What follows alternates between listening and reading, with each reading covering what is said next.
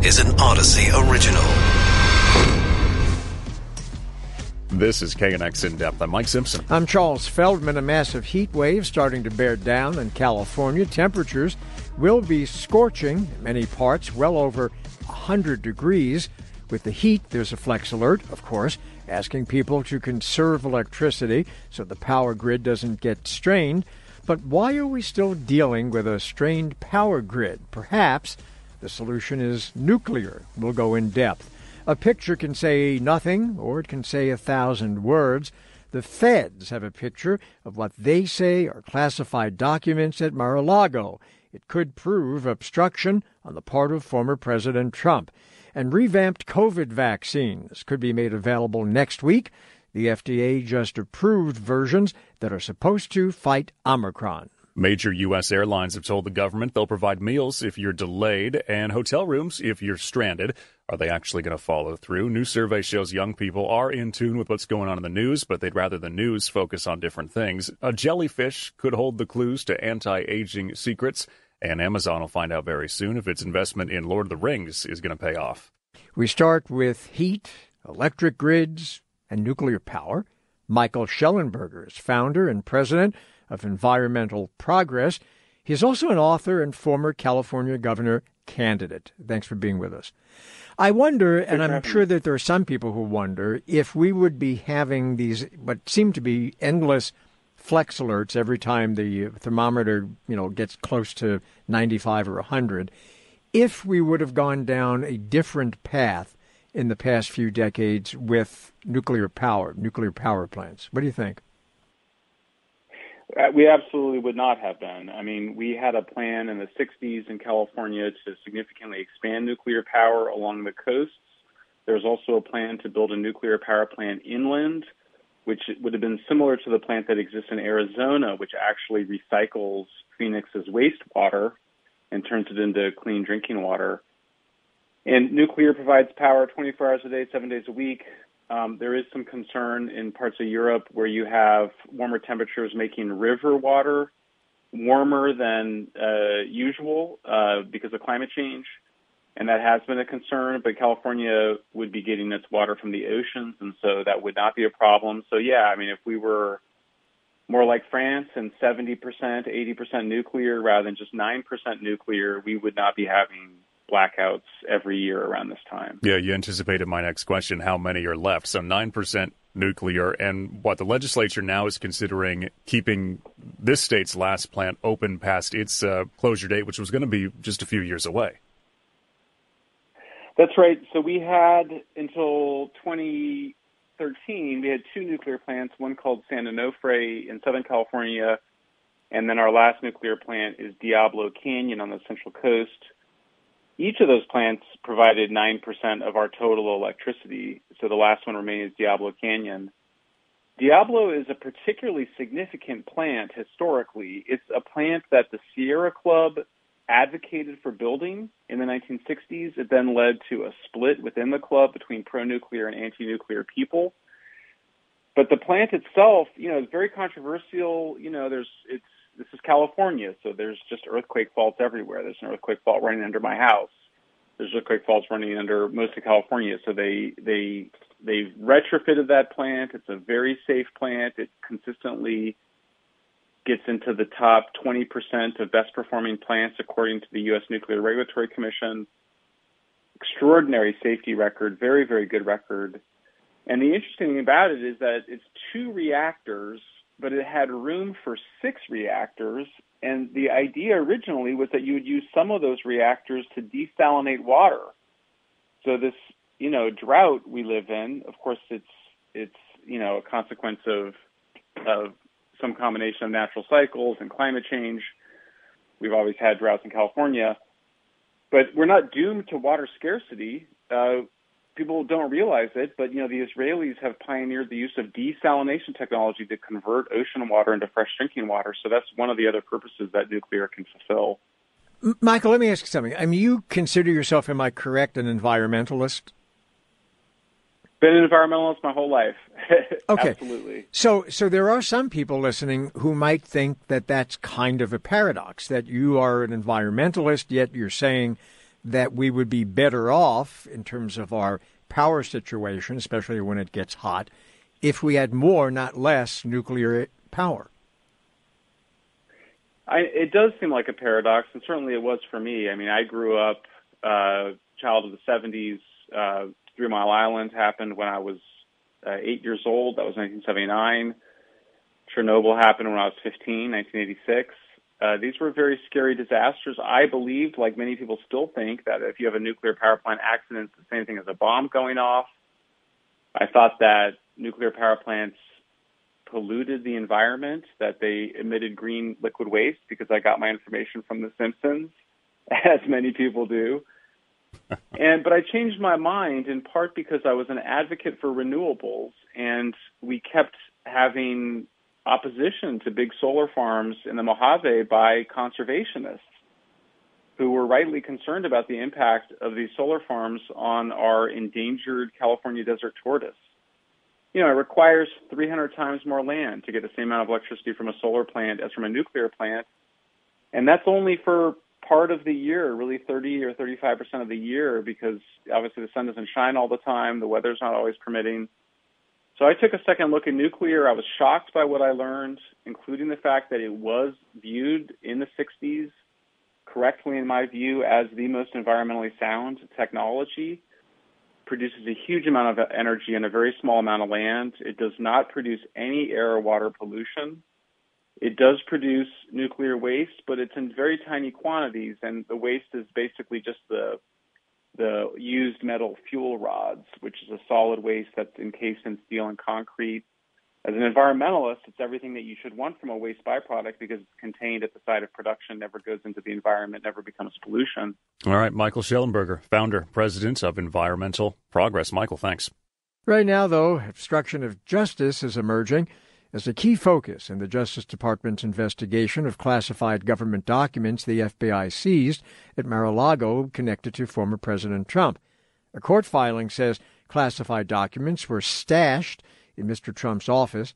The former president posted on Truth Social saying the FBI, in his words, haphazardly threw documents all over the floor and then started taking pictures. He said, luckily, he declassified them. With us is Kevin O'Brien, white collar trial lawyer and former federal prosecutor. Kevin, thanks for being with us.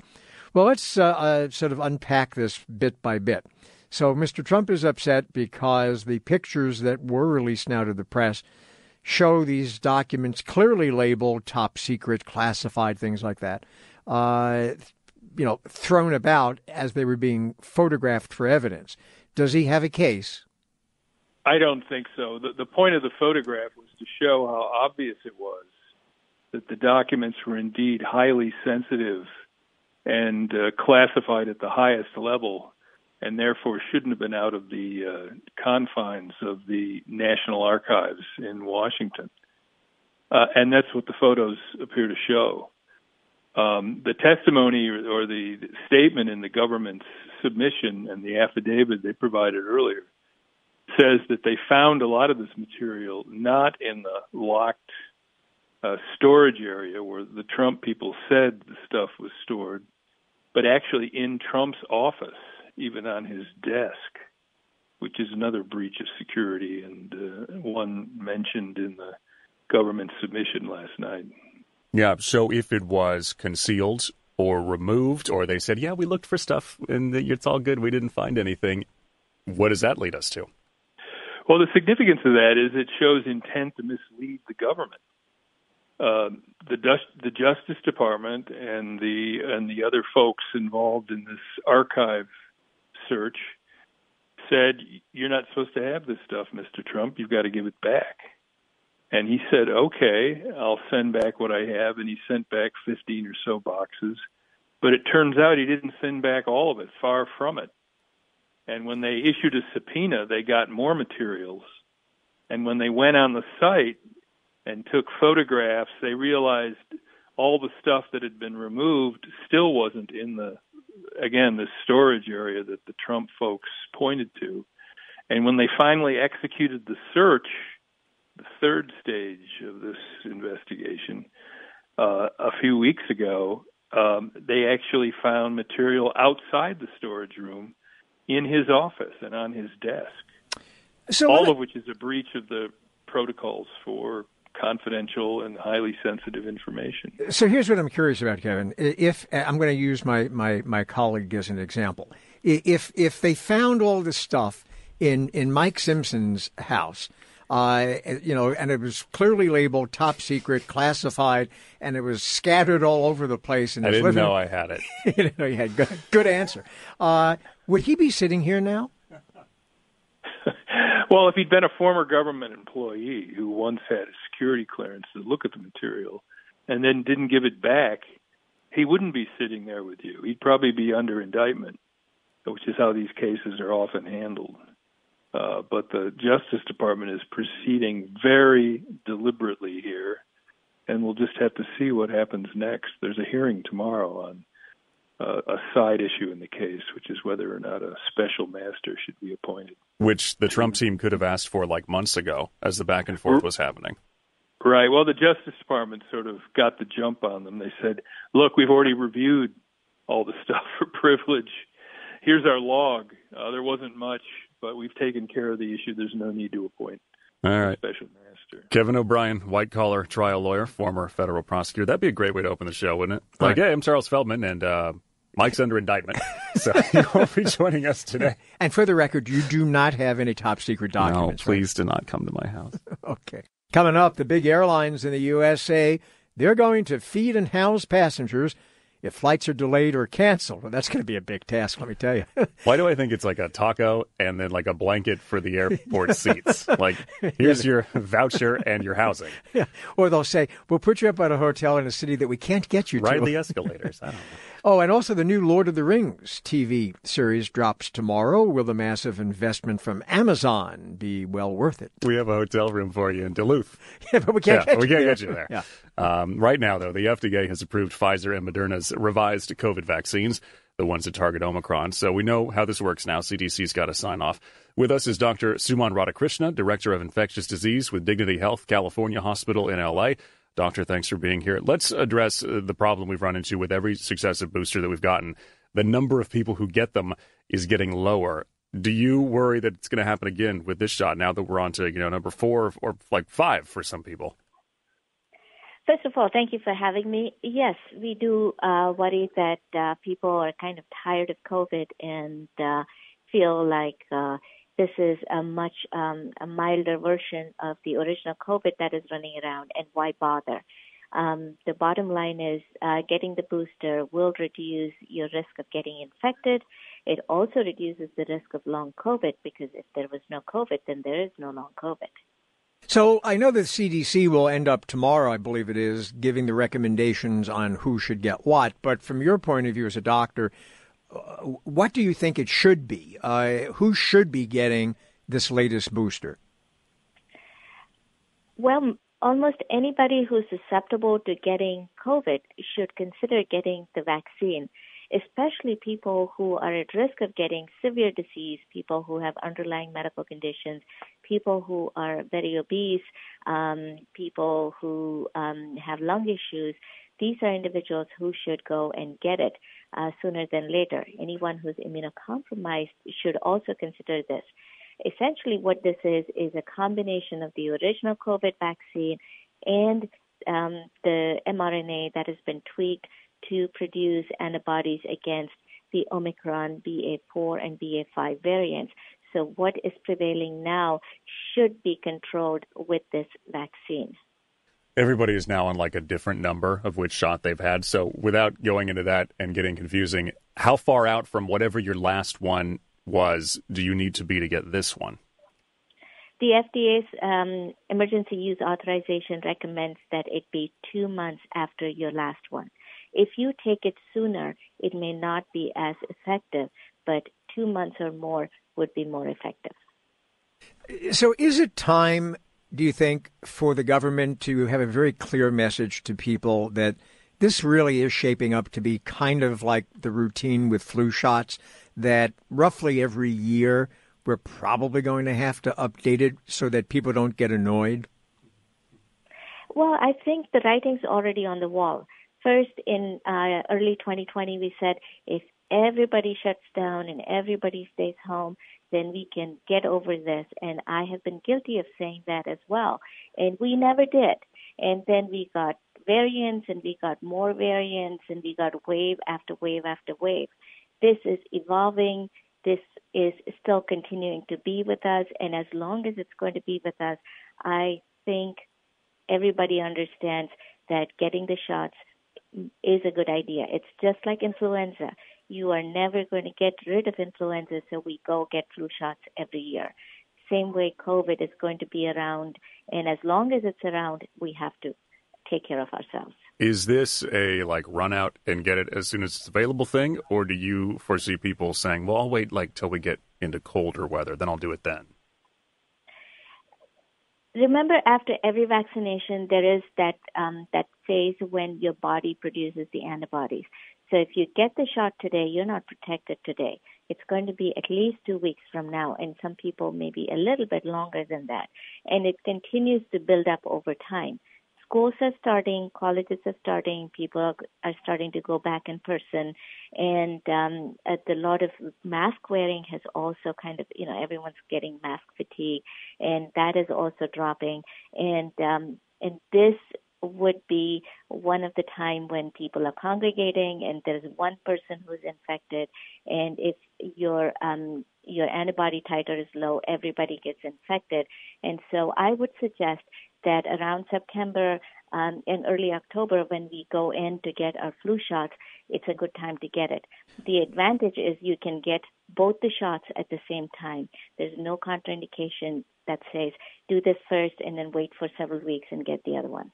All right, Dr. Suman Radhakrishna, Director of Infectious Disease, Dignity Health, California Hospital in LA. This is KNX In Depth with Mike Simpson. I'm Charles Feldman. The big airlines have told the Transportation Department they're going to feed customers delayed by three hours and provide hotel rooms for people who get stranded if things happen under the airline's control. Many airlines have previously offered vouchers or hotel rooms for delays they caused, but did not spell out commitments and customer service plans. The government has been prodding the airlines to help customers, especially since so many flights have been canceled over the past several months, this due to things like staffing shortages. So with us now is uh, Brett Snyder, author of the Cranky Flier blog and, and director of the Cranky Concierge Air Travel Service. Brett, thanks for coming back. So, as I said, uh, this is sort of something that airlines did do, did they not? So, what's different now? Yeah, they did do this, uh, and it actually is spelled out in most of their contracts of carriage. So, uh, you know, there's not a lot more going on here than what they already should be doing. Well, wait a minute. So are, are we being played then? Because Look how it, nice we're being. Yeah, yeah. because it, because the government is, you know, they're they're making this big deal about the airlines are now committed to doing this. So it sounds like like we're being taken for fools. Uh, it it kind of feels that way. It, I, I think you know the government always likes to be able to say that it's it's had a big win and um, they can talk about it this way. There might be some improvements with this uh, over the existing policies, uh, and there is this new interactive dashboard that the DOT is going to make available so people can easily compare policies. So there might be some improvements, but it's certainly not this uh, watershed moment here am I still going to have to like chase them down and grab them and shake them and say, give me the hotel? Or is it going to be easier for me? That is the real question that matters here. Right. Um, you know, when, when you look at like I went and pulled up United's contract to carriage, for example. And so they say that if there's a delay that exceeds four hours, uh, you know, they will offer lodging um, and they're not necessarily liable to reimburse if if they don't offer it. Uh, now, in their customer service plan, it does say that they can reimburse there, but it's only up to a certain amount. And what the reimbursement process will be like, how long it'll take, I really don't know.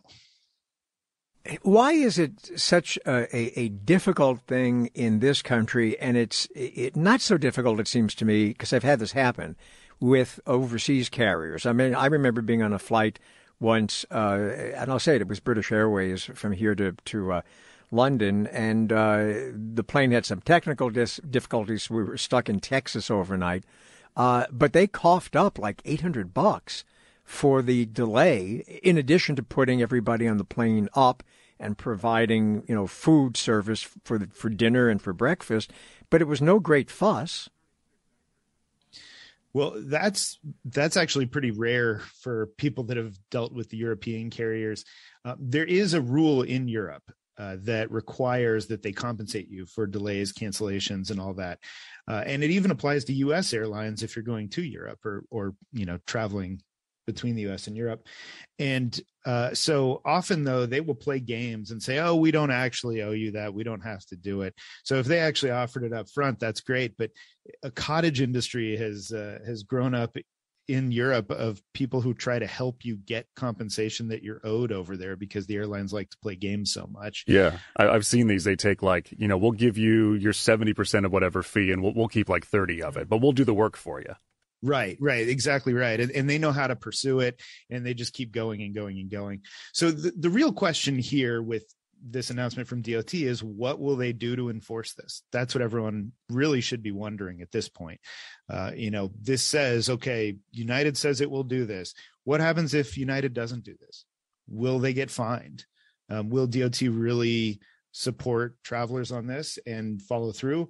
Or will they hem and haw and negotiate a reduction in the fine and you know everyone forgets about it? Here's one question i have is just why do they play so many games with us or just seem like they don't care sometimes? Case in point i'm stranded in boston i don't know like a month ago or something and i got it out of the agent because she called and she was great and and she called somebody she goes what is like 228 looking like? No no go? Okay. And then she looks at me she goes get another flight.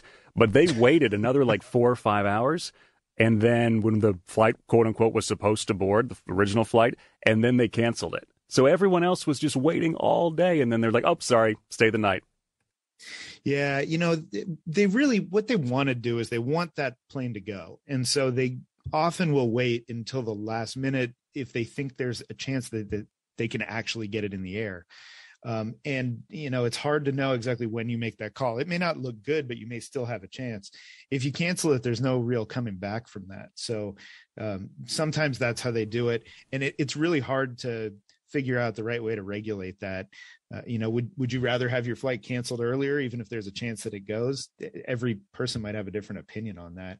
So it, it becomes a whole game but it shouldn't be hard to get a hotel room or a meal voucher if you're going to be delayed for too long uh, and you know that's one of the things DOT is fed up with here, even though it's already something that most airlines offer. Why do I get the feeling though that as part of their business plan, airlines just look at passengers as an annoyance?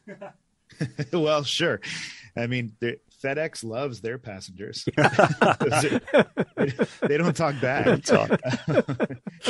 Brett Snyder, author of the Cranky Flier blog, director of the Cranky Concierge Travel Service. No, don't, don't you get that feeling? It's like it's like they don't really want to deal with you. They just kind of have to because you're there. You want another bag of peanuts?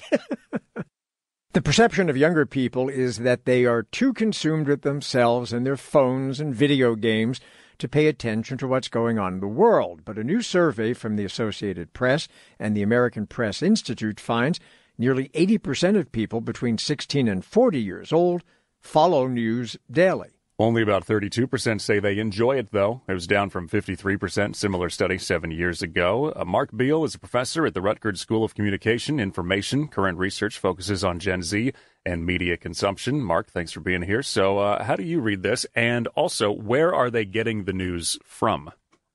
Yeah, it's not surprising to me when they, you know, the report comes out that nearly 79% of, uh, as they say, young Americans are getting their news daily. Not surprising. They consume content, um, but as you said, they're consuming on different channels. I talk about the big three a lot, right? YouTube, Instagram, TikTok. Um, those are the big three, at least for Generation Z, those born starting in 1997. So they're going to non-traditional channels. You know, an old Gen Xer like me, right? I read two, three, four newspapers in the morning. I'd listen to the radio on the commute to work, and then at night I'd catch six o'clock, seven o'clock, eleven o'clock news. They're not consuming it in that way, but they are consuming news, information, and a whole wide variety of content through, you know, for lack of a better word, new and emerging channels. Interesting word you use, content. Uh, what is their definition of news?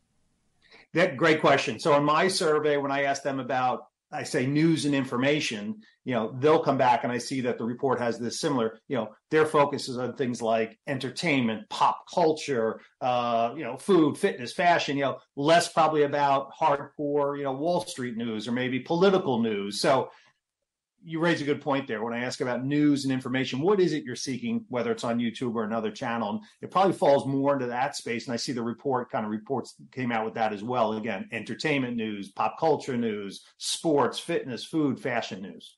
How far into some of the hard news stories do they actually go too? Because like Instagram, if you're getting the news on Instagram, Washington Post does this all the time. They post a picture, then they text part of the like um, headline. That'll be yeah. two slides, and then you can click through on the link and read it. But other than that, like, are you just getting a pull quote and that's about it? Hey, great. It's a great question. Uh, there's a New York Times story that was written, I believe it was last summer. It might have been the summer before, but I always use it in my, my presentations when I talk about this topic. And it was written by a college intern who interned for the New York Times at summer. And as he said, you know, we do consume news, we just consume it differently. And to your point, he said, typically we do is we look at headlines. If it interests us, we'll click, we'll read more, we'll research more, right? But headlines, uh, images, and other things that might engage them could then lead to clicking through and then again reading, researching more. But I think it's more of those things that are catching their eye and potentially engaging them and, and having them explore more into what the news is or the information is. So I guess instead of of talking in terms of what it is they are consuming and and what uh, maybe a better question to to raise is how informed actually is this group uh, of news consumers about the world? And, and I don't mean just the show business world sure. or the recording industry world, but the world in which they live.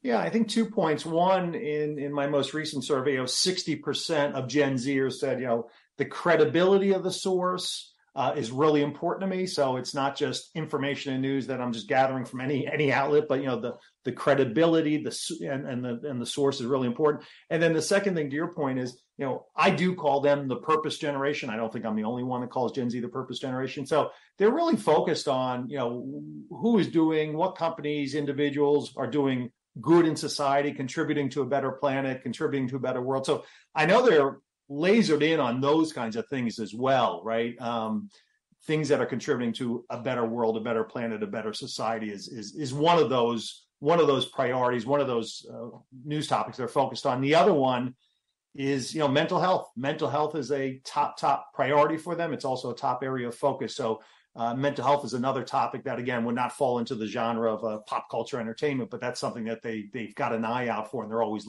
seeking information around mental health. Well, does that bring us to the you know I don't like what I see on the news kind of part of the survey? Is that about finding a different balance, like even among those who want the hard news, like put some good stuff in there? It can't be doom and gloom all the time, can it? Or is I this like a does. Fox think, versus yeah, CNN? Is a good word there. They don't like I think the fighting. I, one of the, one of the things I was going to bring up too, just since we're we're you know on radio here, they love audio content and they love, to your point, the balance of like on podcasts. Uh, Gen Z loves podcasts. Why? Because they can download it and listen anytime, anywhere they want. But they love this genre, all the genres from business news to politics to comedy to entertainment. So I think the word balance is a good one as far as what they're they're seeking their news and information. And so, what conclusions should media companies, big media companies, take from all this? well, it's funny you mentioned the Washington Post earlier, and another thing I always bring up, and I'm sure you're familiar with this, but you know, separate from the, the print edition or the online edition, you know, when you talk about Washington Post with Gen Z, they'll say, "Yeah, I love Dave on TikTok," right? So, so I think media companies, as you guys know better than I, they are emerging, they are evolving because they know this next generation of consumers will become eventually maybe the primary consumer for them, and so I think it's the idea of, yeah, maybe they're not consuming news and information in the content that we've been delivering it for years, but they are consuming it. So let's figure out how do we get it to them where they want to receive it and, and kind of in the form they want to receive it. So whether you like Dave on TikTok or not from the Washington Post, it's the point is they actually do know the Washington Post, but they know it through that version, right? The the news and information he's putting out on on their TikTok channel. Mark Beal, professor at the Rutgers School of Communication and Information. I saw an interesting thread on uh, Twitter the other day saying, you know, some will Google like uh, where to go to brunch. Mm. We'll Google it, right? Yeah. But some people will go on TikTok and say brunch or rooftops and look in their city so they can get a video of like the aesthetic, and that's how they choose where to go. which would never occur to me Yeah, I mean, as an not a old bad person. Not a, as an old person, it's not a bad idea to do That's a great idea. Kudos to them for that. This is KNX In Depth. Mike Simpson and Charles Feldman. Jellyfish, they're among the strangest sea creatures out there. They have no skeleton, no brain. Why do I think we just insulted like every jellyfish? No brain. Going to rise up against us yeah, it sounds terrible. Yeah, they have no brain. Uh, and it hurts when they sting you. Yeah, there's a certain type of jellyfish. It's got a nickname, the immortal jellyfish. It has the ability to make itself younger again. It rejuvenates, goes back to like a younger state of existence. Uh, and the goal is to find out how this happens. And, you know, if we can find a way to slow aging. Maria Pascual Torner is a postdoctoral researcher at the University of Oviedo in Spain. She and the colleagues studied this sea creature. Uh, Maria, thanks for joining us. So lots of jellyfish can kind of do this, but this one is special. The jellyfish that we study is uh, Turritopsis dohrnii. Mm, The rejuvenation was discovered like at the 80s. So what we did is to sequence the, the genome, so the whole genome. And with that, we can, it's like to read the book, uh, like the instructions book of this jellyfish. That's, that's the difference. And this jellyfish, what, what it does is that uh, a normal jellyfish, after the sexual reproduction, would just age and die. But this jellyfish, what it does is that it change, it transforms the whole body into the polyp, which is an earlier stage than the jellyfish. That's what we say that uh, rejuvenates. So if if I get this, so what you're saying is that they they have sex, but they don't die. They actually get younger and keep on going. Yeah, uh, yeah. Instead of dying, they just transform themselves to the polyp, which is an yeah younger stage, like the one that it comes from the sexual reproduction. And how long can they keep doing this, conceivably? Or how long do we know that they can do this? How many times? Yeah, it's very hard to know that uh, in the lab and in the sea because they are so so small. They just measure like uh, four millimeters. So in the sea, it's really hard to see if they do this rejuvenation. So we cannot say, but for us, the really important thing is that is in this process of rejuvenation because in this process, um, cells that have specific functions they can de-differentiate, so they can go back and um, reset the clock and change um, and become like stem cells. These cells can um, transform to any cell in the in the body. Yeah, and does this process, as far as you know, go on endlessly? I mean, i- i- is there a, an end to this, or Some does people it, call it the immortal jellyfish, yeah, right? yeah? Does it go on for, for as far as we know uh, forever? Unless I don't know, somebody crushes the jellyfish or something. As I said, as I said before, uh, it's it's very hard to to check that. Ah, but okay. the the title of immortal is because it rejuvenates. Instead of die dying, it rejuvenates. Uh, I, I mean, it's great for the jellyfish. Obviously, they have a very good sex life because it keeps going on and on and on and on. What, what, what's the application, if any, do you think, for people? Uh, so what we found in the study are candidates. So we sequence the, the, the genome and then we compare uh, some genes that are associated with aging to uh, from this species, and then another one that is Turritopsis rubra, that is uh, a relative of Turritopsis dohrnii, but it cannot rejuvenate. Um, and then so we found some changes inside the, some genes that are associated with um, hallmarks of aging. So, what what this study um, gives to, to science is some candidates to keep exploring. So it's not just it's not that we found uh, the The fountain of like youth. yes, we just um, found new ideas to keep exploring and especially uh, to keep researching in in research uh, associated with uh, with aging uh, and aging associated disease like cancer, like um, neurodegenerative uh, disease. So Yeah. we So are it's, almost it's just the beginning. So, yeah, so so so we're further down the road in understanding aging because of this by watching how these guys can reverse it, but it doesn't mean we can stop it ourselves. Uh, yeah, th- this this would be going too fast, and and this sometimes is is uh, dangerous to do that. Uh, but uh, it's a, it's a really important step because we could start reading this genome, and and these extraordinary jellyfish uh, give us clues about where we can try, uh, start like looking to try to find some new knowledge about the aging um, disease. For our laboratory, uh, what is really important is to uh, re- to do research about the aging disease, not about trying to find some kind of formula for immortality. You know? Yeah, or like a really good skin cream. Uh, yeah. All right. Thank you so much for talking to us. Okay. Thank you to you. Maria Pascual Torner, postdoctoral researcher, University of Oviedo in Spain. Still feel feel badly that we said jellyfish have no brains. They didn't know. I know, but they must be doing something right. They live for like ever, Yeah, right? They're, So they're having a heck know. of a time out there, just floating around. Yeah, see, you Not don't a care in the world. no, you don't have you don't have to be smart to live forever. Ask a jellyfish. Ignorance is bliss. Well, if you were waiting, it's over. You can leave the the Shire. And show ends. Right. no, Amazon's Lord of the Rings prequel is finally coming out tomorrow. The Rings of Power takes place thousands of years before both The Hobbit and the Lord of the Rings trilogy. It'll detail the rise uh, and how the rings were made, among other things. Now, the business side, Amazon spent $465 million on the first season, which is like extraordinary because it's a TV show. Uh, what if it flops? Adam Vary, senior entertainment writer for Variety, covers the business of genre storytelling, fandom across the movies, TV, and streaming platforms. Adam, um, do we know if this thing is good? We do, and it is. Um, uh, the reviews, most of the reviews came out today, and uh, they are, I would say, mostly quite positive. Um, I have personally seen the first two episodes, and I very much enjoyed it. Uh, if you are a fan of J.R.R. Tolkien and you loved the Lord of the Rings movies, this is going to really hit that sweet spot. Did he have anything to do with this?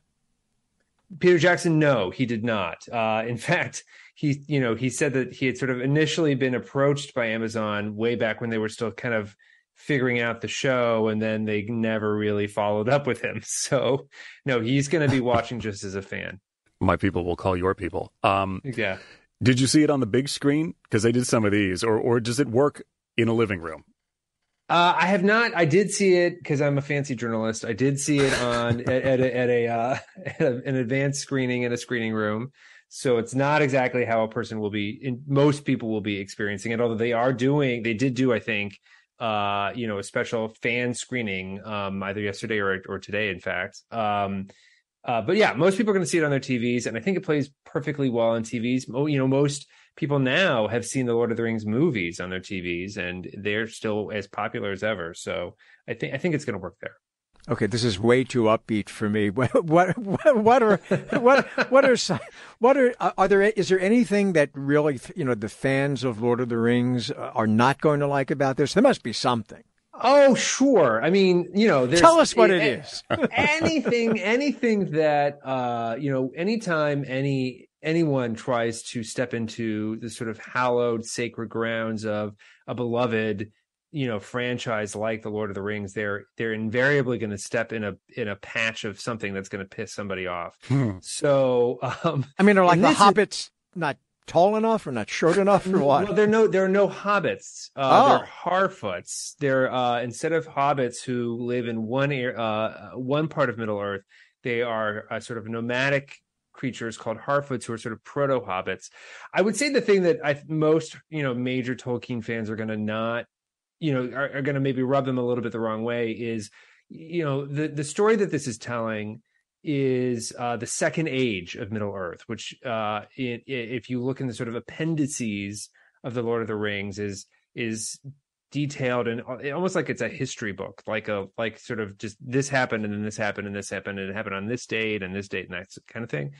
Um, these events are supposed to take place over um, decades, if not hundreds of years, if not thousands of years, and the show is compressing a lot of these events into all of them happening essentially roughly around the same time.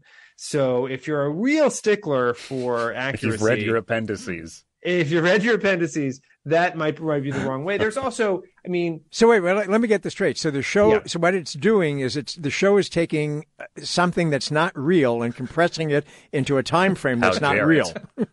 exactly, Ah, exactly, okay. exactly. Yeah, I mean, it's like not to someone's going to be like, mad at this you, Charles. Yeah, not to bring things down, but the other th- big innovation that they're doing that I think is fantastic uh, is that this is a far more racially diverse cast than uh, we saw in the Peter Jackson films. There are, uh, you know, people of color who are elves and dwarves and Harfoots and humans. And uh, uh, a certain very ugly racist corner of the internet is very angry about that. But I think it works beautifully well on the show. Is it inevitably going to get this versus Game of Thrones comparisons, or is Game of Thrones the prequel already doing so well that like it's winning? Oh, you know, it's it's impossible to not pit those shows against each other just because of the timing as well as the subject matter. But they are truly, they really almost could not be more different, other than the fact that they're fantasy epics. Uh, this is, uh, you know, the the Rings of Power is a very family friendly show. There's violence, but it's sort of fantasy violence, and it's of a kin of what were in the movies uh, that Peter Jackson did. Whereas House of the Dragon is a hard like hard R or hard TVMA uh, show with like just really bloody violence and nudity and sex and just a very much more adult show. So you're going to get a very different kind of experience out of each show, and and I think personally there is room for both. Although uh, I I do understand why there is a lot of temptation to pit them against each other. Well, here's another downer question. Uh, To end the show, to end the something sad. Well, it is a business, and we mentioned that Amazon spent like what 465, I think we said, million bucks on the first season. Are they going to make their money? Uh, you know, that is uh, the question of the streaming era. How do any of these things make any money at all? Um, you know, Amazon uh, is, you know, you watch this if you're an Amazon Prime subscriber, which gets you free shipping on toothbrushes. So I guess um, from Two Amazon's day shipping and Lord of the Rings. There and. Lord of the Rings. So I guess from Amazon's perspective, it's just how many more people sign up for Prime, and does that keep them subscribed to Prime? And that's what their sort of uh, most important metric. But you're not, you know, uh, HBO has been releasing uh, proprietary uh, viewership numbers uh, on House of the Dragon, which we just have to take their word for. And according to HBO, it's a it's their you know biggest season, series premiere ever. Um, you're not, you know, Amazon has made clear to people like me that they're not planning on doing the same. So we really will not know in any real material way how well the show is going other than just vibes you know is it are, are you know are we are we are people vibing with it or not Yeah. um you know i think if it's dominating the conversation and I, having seen it i think it will i think it's a really engrossing show but but we won't know how engrossing we will not know how many people are watching it unless So, Amazon so to wrap it up, it's a course. it's it's a, a make believe show compressed in a make believe time using make believe metrics to, to determine whether it's successful or not. that is about right yeah. Okay. Fantasy. Adam Vary, senior entertainment writer for Variety. Adam, thanks.